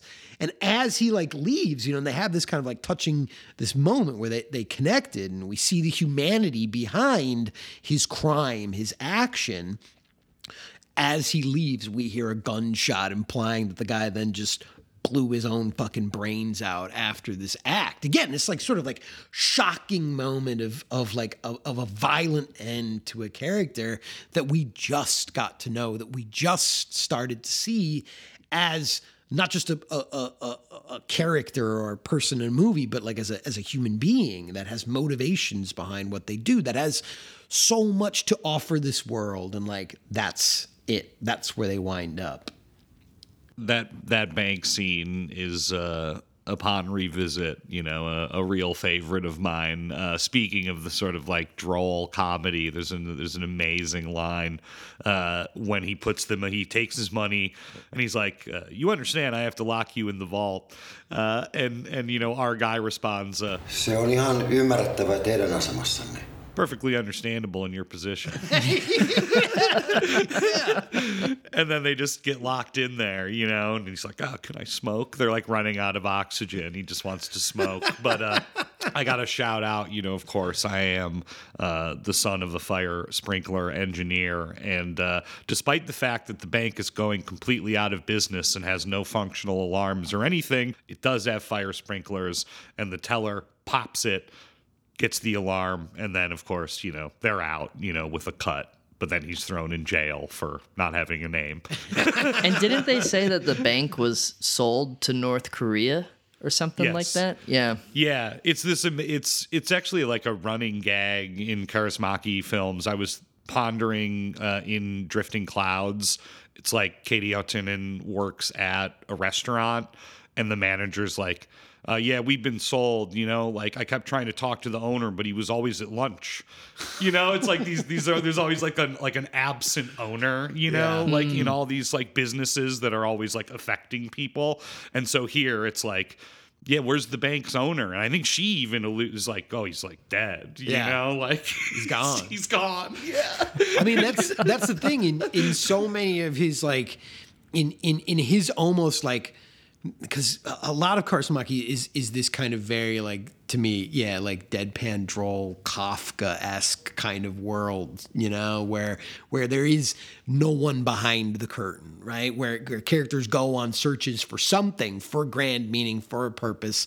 Hey, if we can just get this thing, then then we get to advance to the next level. But people are always thwarted, right? Yeah. Because people just aren't there. They're not where they're supposed to be. No one knows who's in fucking charge. I mean, even getting arrested by the cops, you know, it's like the cops just sort of like run out of steam. You know, they, they, there's no, there's no, there's nothing behind what they're really trying to do. I mean, it's just this, this sort of like vague authority that people adhere to, and yet. Like this whole vague Christian thing, like there is no God, you know, there's just people like sort of referencing a God that no one can find anywhere. I like at a certain point that the the Finnish cops just like, you know, they they have really no reason to hold them and he's like, "You're not Finnish. Like we're gonna hold you for like not being Finnish." And He's like, "I'm Finnish. What are you talking about?" And they're like, "You could have learned the language, you know, like accusing him or whatever." Well, they but- like say he doesn't look Finnish. I'm like, that guy looks pretty. Yeah, no, he Finnish. looks Oh, the yeah. most Finnish. Map of Yeah. Finland on that face, yeah, Yeah. for sure. And then, then again, talk about another like great side supporting character who helps our The guy out. Salvation Army lawyer. Salvation Army lawyer who shows up, dude, like that guy. I had to look him Oh. up because I was like, this seems really specific because like he has a very, I don't know, he's like he's he's talking very odd, you know, to to my ear, and I'm Mm-hmm. like, this guy seems like a real guy, and wouldn't you know it, he was uh, a famous politician and lawyer in Finland with like the Green Party and Greenpeace, and so uh, he comes in uh, and basically just like has you know is playing like legal tennis with the cop. They're just citing the law. Yeah. you know, uh, talking about no one being in charge. These guys just like spinning out these interpretations of these statutes. The you cop know? gets the book out at a certain point. It's just like like rifling through the pages, dude. Yeah. amazing. And then for his Gets the troubles, cig- Gets the cigar. he gets him out. He just hands him a cigar. You know.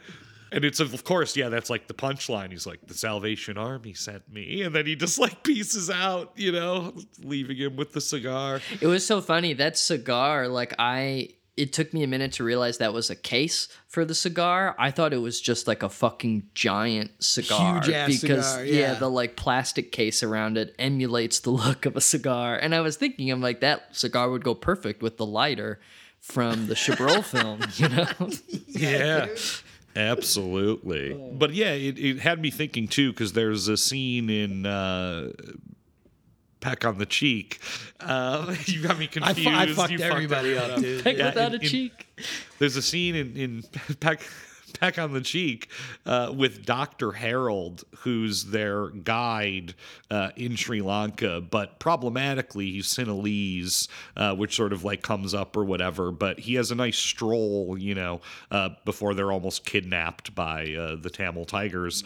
Uh, they're they're walking through this field, and, and Dr. Harold's like soliloquizing about how no one wins in in guerrilla war- warfare, but no one loses either, and the commercial interests, you know, Yeah. the unseen commercial interests in countries that sell all these other, you know. Organizations, militaries, weapons, Yeah, like Russia, the United yeah, Where are they? You know, like um, so we see we see the absent sort of like power in, in both films. You know, in these helpless sort of scenarios. Hmm Yeah, and to highlight that, they do then just get set upon by the, the, the armed guerrillas, you know? Yeah. As if on cue. But Thiru, aka Indira, aka not his wife, uh, you know, saves his own ass by like reciting Tamil poetry because he also is Tamil, you know. So, uh, and then of course, like some of these soldiers are like, "Boss, he's the famous writer." you know? Oh, I was wondering that actually. Was he reciting his own, or was he just no, reciting? I think it's like I think he was reciting like popular, well-known uh, Tamil poetry. Yeah. national myth shit. That makes way more sense, but I was thinking, I'm like, is this guy like have that much clout in the community? Is that the idea that they're Well, he, has, he here? does because he has that Indira much fans. knowledge that he knows like what poem to throw out to these Right, guys to be like, I'm one of you, you know. Mhm. Even though is he? He's definitely not. Yeah, that yeah. sequence was wild because that one was definitely explicitly referencing Thin Red Line in its visual style when it was like moving through the grass. That Mm-hmm. I feel like that there was a lot of that throughout the film. You could tell that his camera was very expressive because he was seeing, you know, other areas where it was being expressed in such a way and it fit in with all the different genres. I feel like that Oh. film specifically was brought into the mix Yeah, mix. only three years after, yeah. Oh yeah, I mean, there's so many visual cues that that seem to come like directly from uh, how Malick approaches, you know, the the collision between Mhm. like death and and and nature, life and you know destruction and all those kinds of things, and like a lot of the sweeping kind of shots of of nature, of the ocean, and and I think even the shifts from like a sort of like real grounded like present to these almost like dream sequences or or recollections or fantasies like the musical numbers and that Mhm. sort of thing you know because again in like thin red line it's like characters just sitting in a trench and then suddenly twirling in a in a in a like a golden ocean at magic hour you know Right. very very much uh on that same level here man, that Dr. Harold, what a character. He he said some really questionable stuff. I mean, there's a lot of questionable stuff tossed around in this movie, but I think about when he's saying goodbye to them and he's like waving them goodbye on the bus, and he says to Amudha, he's like, "Hey, come, you know, come see me in ten years and we'll get married. Yes, you and me, haha." And he like kind of means it. Dude, there's a few there's a few moments of like much older men making Yeah. cracks like that. That happens in the beginning too at like the wedding. There's like a an old ass uncle who's just like to, to one of the young girls in the wedding party like, "Hey, you know, cuz they're like, "Oh, still single or whatever." And then he's like, "Well, when you're, tell your daughter to come see me in 10 years, you know?" And it's again, I'm like, I think he's very serious. I don't think he's joking on that. No, no, no. I was surprised at how blunt some of it was. I mean, even at the very beginning when they're getting married and it's an arranged marriage, and she's like, Do you even know what my name is? you know? And then right away there, too, even there's like colorism involved, there's prejudice. You know, she's often being remarked, Shaima, the Amudha's mother, Yeah. about how dark her skin is. And the same thing for Amudha, where people comment, like, Yeah, your skin's much darker than the rest of your family. Oh yeah, I mean, I, I I was at first kind of like, is this being played for laughs or is the guy supposed to be a fucking prick? Because I'm like, this guy's a goddamn fucking asshole, like for talking about this shit. You Right, know? on your wedding night. Yeah, on your wedding night of all fucking nights. Did you expect this film to have a commando raid? N- no, not necessarily. Well, it did. Yeah. Whether you like it or not, you know. Yes. Yeah, hell yeah, yeah, it dude. certainly Again, does. a great way to a great way to kick off the next 100, right? With a film that unexpectedly shifts from you know high school musical to family melodrama to uh, child soldier commando raid on the. I'm assuming the Indian peacekeeping force, or I'm not quite sure. Yeah, I'm not sure who's actually commando raiding who, Yeah. you know, because they're trying to, you know, meet her mother, MD Shama, but she doesn't show up and all of a sudden like the army is just encircling the park. Yeah. While she's throwing her little hissy fit, as Ryan said, you know, and they're kind of like, "Look, uh, the the atmosphere is getting kind of tense. We should uh, we should get the fuck out of here." You know, the doctor especially is like, "This is bad, bad news." And sure enough, uh, he was right because oh my god, again, talk about a shift. Like the violence of that action sequence, I was not prepared for. It's like just suddenly they cut to like a shot of some soldier who gets shot in the head, and there's just blood like spraying out of his fucking helmet, dude. Yeah. I was just like juxtaposing in my mind that image to her like singing and dancing in the high school in the beginning of the Right. movie. Yeah, Like, you have like watching that high school musical dance number, you never have the expectation that later in the film someone will have a fucking blood hose rigged inside their helmet to like show a waterfall of a wound near the end. Yeah, I mean, there are two scenes with like uh, you know, Amudha having like glass or like shrapnel picked out of her, you Yeah, know, like yeah. not just one, right? The suicide bombing and the the, the raid on the park, you know. Yeah, like- her, 'cause you her adopted mom gets shot. Yeah. Exactly. You know? Yeah, you think like maybe there won't be consequences if they're just this family that's wandering into an active war zone, but no, right away it's like, yeah, you're gonna throw this little tantrum here while the army, you know, descends upon us. Your mom's gonna get shot, and that's why it was it was remarkable too. Then that they decide after that, you know, I guess it's the idea that lightning doesn't strike twice in the exact same Right. spot, but they do decide, let's go back. you know, like after they've had their wounds tended to and they plan to return to India, they decide, let's let's return and just see if my real mother will show up. And the adopted mother agrees. She's like, I think it's time. Maybe we just don't get out of the car. You know, if we see a soldier, we'll we'll bail. But they do yeah, go we'll back. just keep driving. yeah, which is amazing because I had just written in my notes learning the hard way why it's not cool to chill in Sri Lanka. And then they just go back to the park. And then, yes, the big uh, melodramatic, drawn out reunion, you know, where uh, mother and daughter meet. And yeah, it just like, I don't mean this in a bad way, but it goes on forever, you know? Like, yeah, but that's like that's that's when Indian cinema is at its best when it can Yeah. sustain a melodramatic moment like that and it never dampens or disappears. That scene goes on for I think 15 minutes long. Yeah. it's a very, very long sequence. And you keep thinking it's hitting its peaks. And then, you know, just when you think it can't get any more intense, you know, when the mother decides to leave, you know, Amudha just reaches her arms out and she's like, Mother, please just hold me one last time.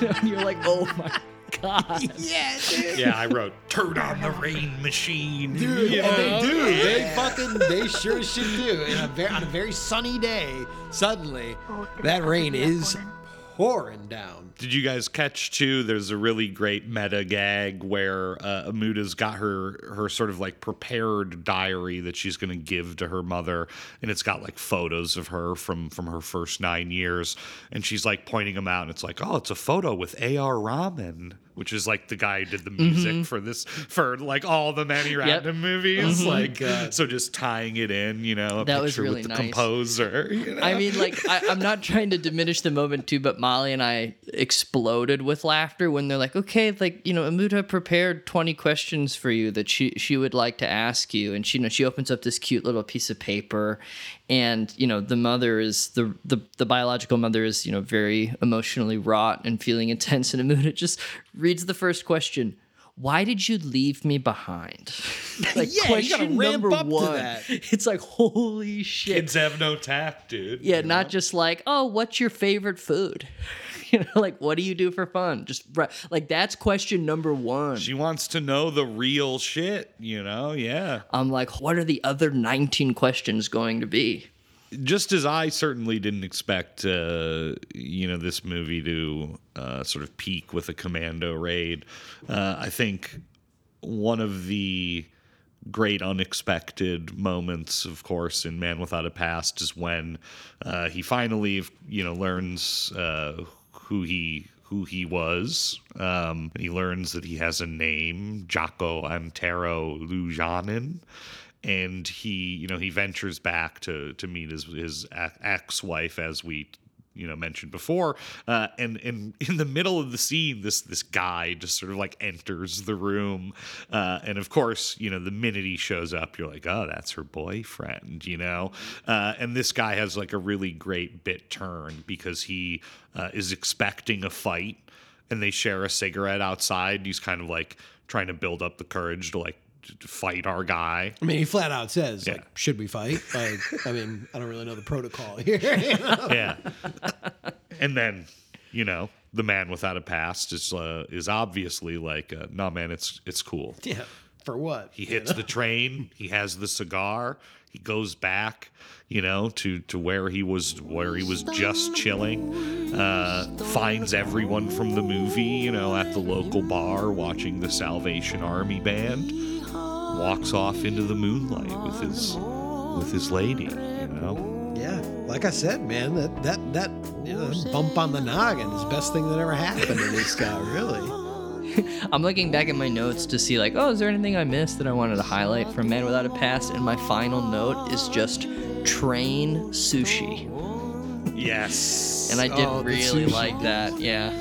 He's got the sake too. Yeah. Yeah. Dude, at, at first I was like, man, that's what is I was like, what an oddball kind of like thing to say. I mean, it's Kaurismäki, right? It's, it's like what an oddball thing to be like served on this train. But then I was thinking, like, Finland, man, they probably got great sushi up there, really Oh, yeah. good seafood up there. Exactly. and yeah, so yeah, it is. It is. You know, uh, it's a fairy tale, right? I think that's even again like the the lyrics of the song. Uh, My dreams often take me back to that leafy fairyland. You know, like what?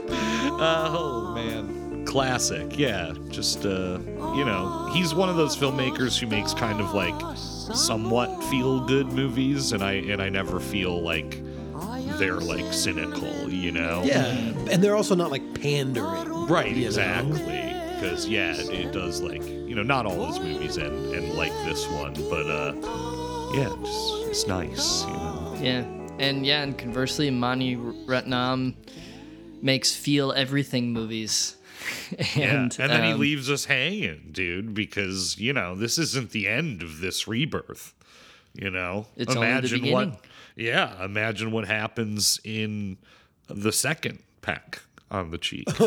Well, yeah. I mean, I, I know what happens. they, they, the, the the Tamils get wiped out to a man. The Tigers get fucking. That's true. murked. Yeah, I suppose only seven. Yeah, seven years later. Yeah, I know what happens to Shama. I'll tell you what. You know. Yeah. Well, I- interestingly enough, um, let me quickly pull this up. I believe, yet there's. Oh my God, that can't be correct. There's, there's a TV show. This this film has been turned. I should have double checked this because it says there's 270 episodes. Sure. Holy fuck. So it's like a soap opera. After her mother's death, Adhira learns to understand the importance of relationships when she interacts with her stepmother. Spin off. Uh, yeah, in terms of what happens next, there is a television show with 270 episodes that is currently airing right now. It says it started in 2022. and It's got 270 episodes. Already? And it's about her as a teenager with her mother. Presumably, Like an it's the episode every same day. characters. Yeah, I know. the old soap method. Yeah. I'm just looking at the numbers in front of me. Yeah, I, it sounds wild. So we'll have to investigate that Wow. too, I guess. I'm sure that's yeah dramatic. Yeah, Yeah. you can report back on that. Yeah, no, yeah, I, pro- I probably won't spend too much time there, but um, I would encourage you know everyone listening and, and both of you as well, Marsh. I know you've seen Nayakan, but um, definitely check out the cinema of Mani Ratnam. Well, This- dude, I really, I really want to see Thiruda Thiruda because that's got like heist shit in it. You Mm, know, yeah, early yeah. early '90s. I've got it. You know, uh, on deck. hell yeah, hell yeah. But yeah, I guess you know I hope you you feel reborn, Andy. Episode 101. I certainly do. And uh, yeah, I guess when you think about the idea of rebirth, genesis, new beginnings in cinema, what's what's a film that you think fits that theme?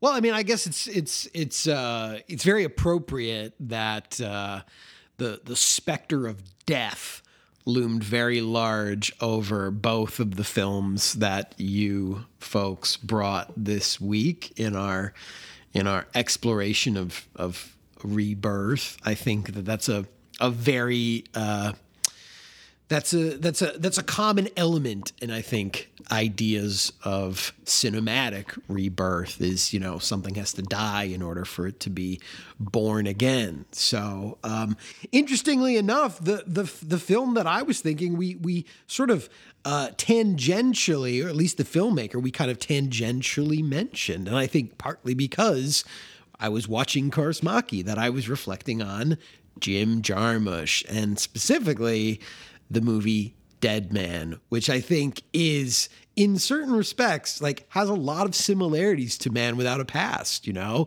Johnny Depp's character walks into this town, you know, or sort of just just arrives at this strange place and then meets his death and is reborn by nobody, his Native American spirit guide played by Gary Farmer. And you know, in the 100th episode, you were reflecting on like Graham Greene, and and we love Graham Greene, but man, Gary Farmer, another uh, Native American actor, I I think deserves a lot of credit because he is awesome, and I think Dead Man might be his his his greatest performance ever. Uh, and yeah, I I love that movie. I think that's a it's a great movie. That now that's that's a very blessed double feature. Dead Man and Man Without a Past. Oh yeah. Uh, maybe too obvious, but but a really good pairing right there. Yeah. I I love Dead Man and it was really interesting revisiting it like 2 years ago or so because that movie's relationship with the American landscape is fascinating. Because yeah. his his road trip, quote unquote, he's at one point he'll be in the northwest suddenly he's in the southwest then he's in montana mm-hmm. then he's in california like and it feels intentional. It never it it's turns like the american landscape into this like mythic space where geography doesn't matter and climate doesn't matter. He's just like bouncing around. So cool. Well thank you andy for your genesis. Um, next week uh, ryan will be overseas. Yes that's where I'll be. Thank you. and uh, we, uh, you know, hot off the uh, Gauntlet 100, Yeah. we uh, have Alex Sherman filling in for Ryan next episode. Guest starring, right, Ryan? Guest starring Alex Sherman. This is yes. a yeah, this is a guest star spot contractually, uh, and he's here with us right now to uh, drop the topic uh, on us. Okay. Well, um, I was thinking about the other episodes that I had been on and thinking about the topics, uh, pals, and no parents, no rules, and the picks that they inspired. And I was dwelling on the the aspect that in both cases the topics not gendered whatsoever, both um, led to us watching all four films about girls and women. And so I'm jumping to the conclusion that I'm bringing a kind of feminine energy to the pod. And so we're going to, you know, go in a different direction this week from the existential ideas of Genesis. And next week, it's ladies' night. All right. What are you seeing in uh, Portugal? Well, it's You know? actually very funny. Uh, Nabil has hopefully been making. nothing. You know. No, we are going to a film together at the Cinemateca. Well, they are showing a 35 millimeter print of "Know or the Vainglory of the Command." Um, it's not subtitled, so I don't know if we'll actually do it. But it's, it's either that or we're uh, the, what we're most likely going to see. And it's been very funny thinking about I'll be in Lisbon seeing a movie called Texasville. They're showing a print of the Bogdanovich Last Picture Show sequel. So Yeah. maybe we can finally do our new Hollywood sequels episode. You know, when you come, when you come back. Well, have fun. Thank you. know? Good luck sailing, and uh, ladies' night next week. You're going sailing? No. Oh. He's taking a cruise liner over to. As always, you can follow us on Twitter at Gauntlet Movies or send us an email at gauntletmoviepodcast at gmail.com. Thanks, everyone. Tuo varjo aina auringosta osan piilottaa. Kauneimpiinkin unin siipinensä liihottaa. Perään kuljen hymyillen எனக்கு பிடிக்காது Pelimme kun etenee vain päin. அந்த கூட்டம் எங்க அப்பாக்கு தான் அப்படியே எங்க அப்பா ரைட்டர் Pääsylippu. நிறைய கதை சில்ட்ரா நான் கதை படிக்கிறேன் இல்ல. சில பேர் சொல்லுவாங்க எழுத்து ஒரு தவம் நிலவிலே ஒரு பாத் வேணும். சுத்த போய். பாத்ரூம் எழுத்தாளர் சித்தி உதர்றாரு. என் குடும்பத்துல யாரும் எழுத்தாளர் சொல்லி போட்டு இருக்கு. வேற இதுதான் இருக்கும்